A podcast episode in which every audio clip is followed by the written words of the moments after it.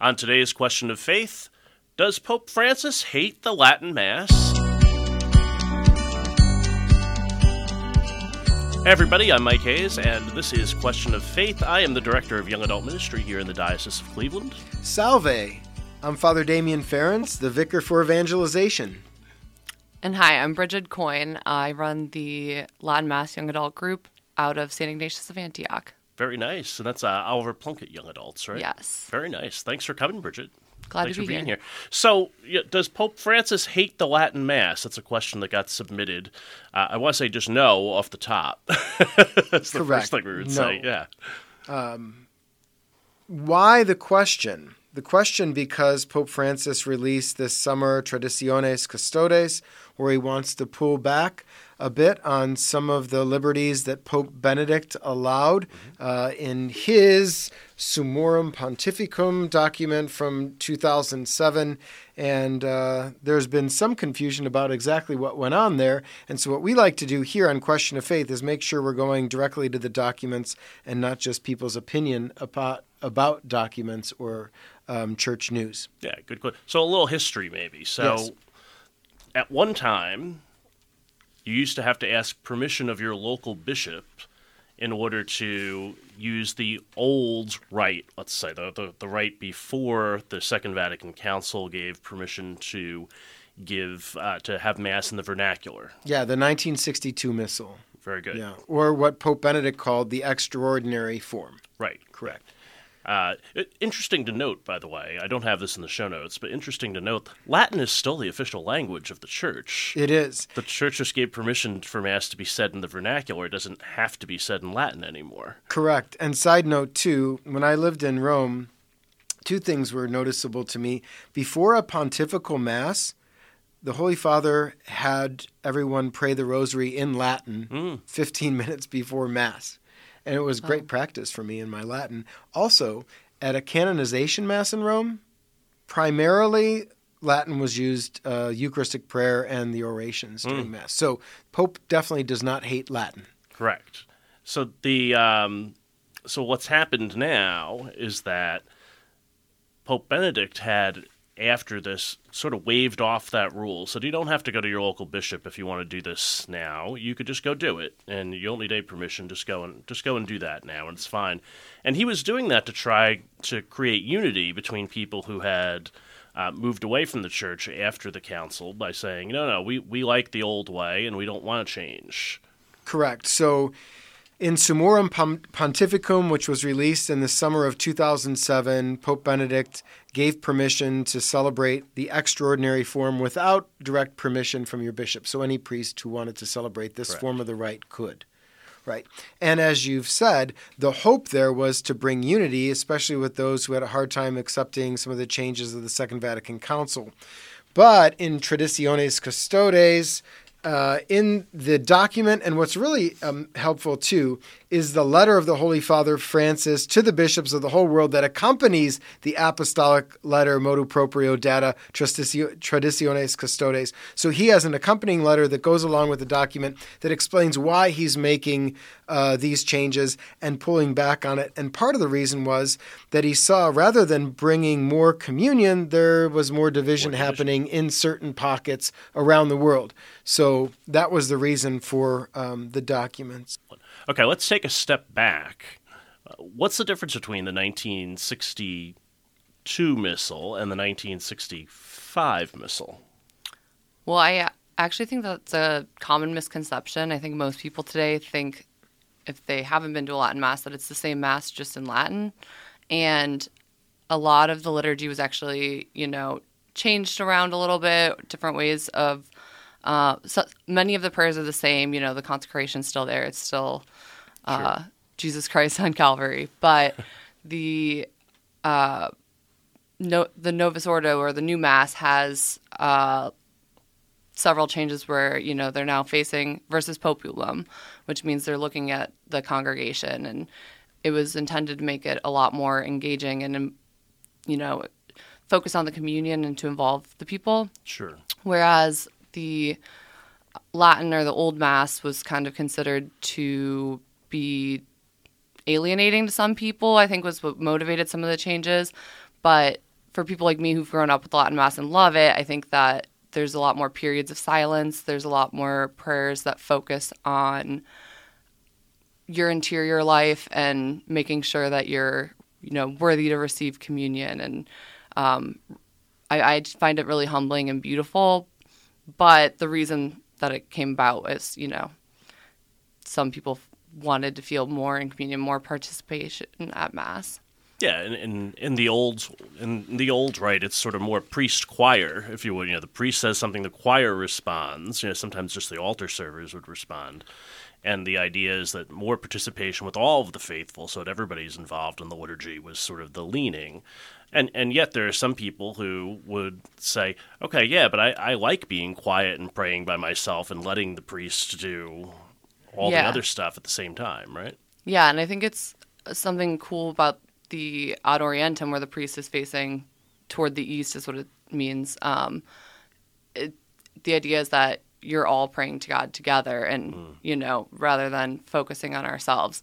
But at the same time, some people found that not as not as good. So we've I got like- both now. I like to correct people when they'll say, well, in the old rite, the priest, he turned his back to the people.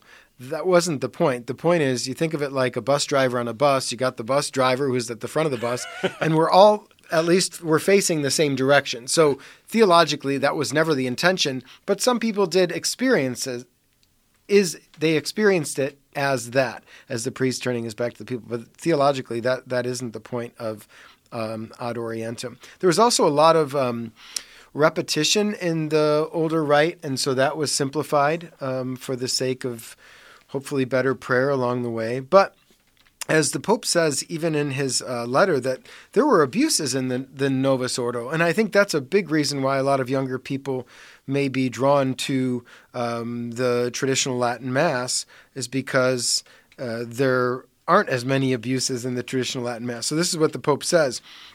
At the same time, I am saddened by abuses in the celebration of the liturgy on all sides. In common with Benedict XVI, I deplore the fact that in many places the prescriptions of the new missal are not observed in celebration, but indeed come to be interpreted as an authorization for, ev- or, for or even a re- requirement of creativity, which leads to almost unbearable distortions. So he's aware of that, um, and he wants to pull that in too, although he doesn't give as many descriptions of that. But um, but what the Holy Father wants is one rite where we're brought together in communion rather than having, and this is what he has experienced, and he um, says in this letter that there are certain pockets of Catholics who are saying, okay, you have your Novus Ordo, but we have the real Mass here, and we're the one true church, and it, you have to be here eventually, and this is like your goal. And he doesn't find that helpful at all, and actually, uh, he finds that hurtful. So that's a big part of the reason for his writing of Traditionis Custodes. Yeah, it would be the sort of setting up of so-called uh, like elite communities. You know, uh, Mm-hmm. elite in quotes. There, they're not really elite. It's they're saying we're better than you are. You Yeah. know, so to speak. You know, this is the right way to pray. Maybe even the only way to pray, or the only way to be Catholic. And you and I had breakfast, and we had we discussed this for a while.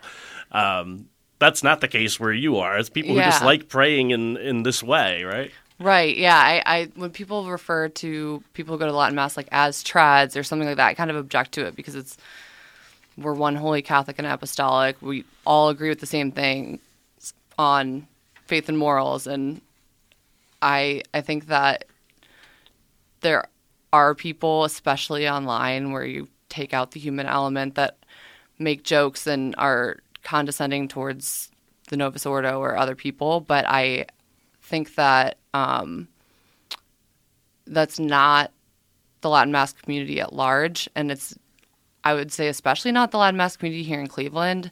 I think that a lot of people are at both. Like I go to both masses almost every single week, and I th- I know a lot of people who do, and so I think um, it some some there are those people that think one is better than the other, and that's why we have. I don't know if we want to get into the Society of Pius the Tenth and the Society of Pius the Fifth, but that's why those societies exist is because they think that the Latin Mass is the only Mass. Right. Yeah. And, and even recently, the Pope came out with um, giving permission to a s- to a certain group who doesn't reject the teachings of Vatican II. He said, "Oh, you could do your Latin Mass. That's fine." He was like, I'm, "He goes, I'm not, I'm not clamping down on you." He goes, "There are some who just say, hey, the Second Vatican Council didn't exist, or it wasn't a real council." Right. And those are the people that he wants to say, "No, no, you're just wrong." Yeah. So in in um, Traditionis Custodes, Article three, paragraph one. It is to determine that these groups do not deny the validity and legitimacy of the liturgical reform dictated by the Vatican Council II and the magisterium of the Supreme Pontiffs.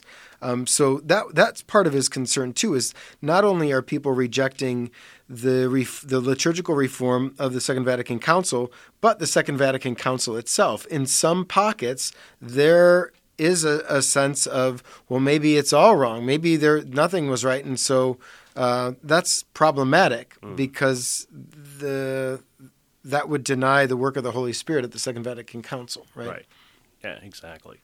And so basically now, where are we? So the the Pope has basically said, well, you can still pray in this way. You could still have mass in this way, but now you, we want people who are properly trained to do it. Number one, and we want to have it done in certain in certain places, not in every place, right? Yeah. So he's he's written the Traditionis Custodes not to the whole church, dear brothers in the episcopate. Mm. So he's given and he calls them the guardians of the tradition. Um, in in the the letter that accompanies no, that's yeah he calls them in the official translation, guardians of the tradition are the bishops, and then that letter that accompanies, he wrote to the bishops. Mm. So he's basically throwing this back on his bishops and letting them know what he wants and letting the bishops make the proper appropriations to their people in their diocese. Right. They'll, mm-hmm. they'll decide where to do this and how this gets played out in the end. So Bishop Malesic does is following this and not wanting to start new parishes and new ministries, um, and he he has been meeting with the priests at the different parishes who um, celebrate this rite and figuring out how we are best going to be moving forward in the future. Mm, yeah, gotcha. Okay, good. I, I, know, Brigid. When you and I had breakfast, I had said, uh, you know, I, I've been to a Latin mass. Not necessarily my thing. I don't think it's awful or horrible or anything like that. You know, not necessarily my thing. And you said, "Good, don't go." You know, like if it's you know we we say on this podcast all the time, pray as you can, not as you can't. And I said, well, yes. I mean, once in a while I'll go and pray. It's not a big deal to me.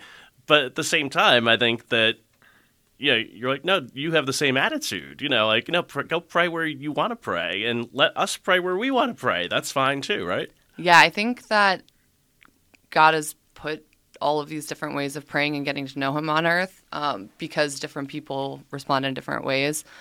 And prayer is so deeply personal. You know, some people find a lot of solace in the charismatic movement, some people, that's not their thing. Some of people find uh, closer relationship with God through the Latin Mass or through Latin prayer, and you know I fall into that category. Um, I think what you pointed out is you know, the Pope wants to move the Latin Mass into more strict categories or different places in different dioceses. And uh, I, I'm first of all glad that I'm not a bishop having to interpret this in a way to mm-hmm. be both pastoral and obedient because those are both necessary.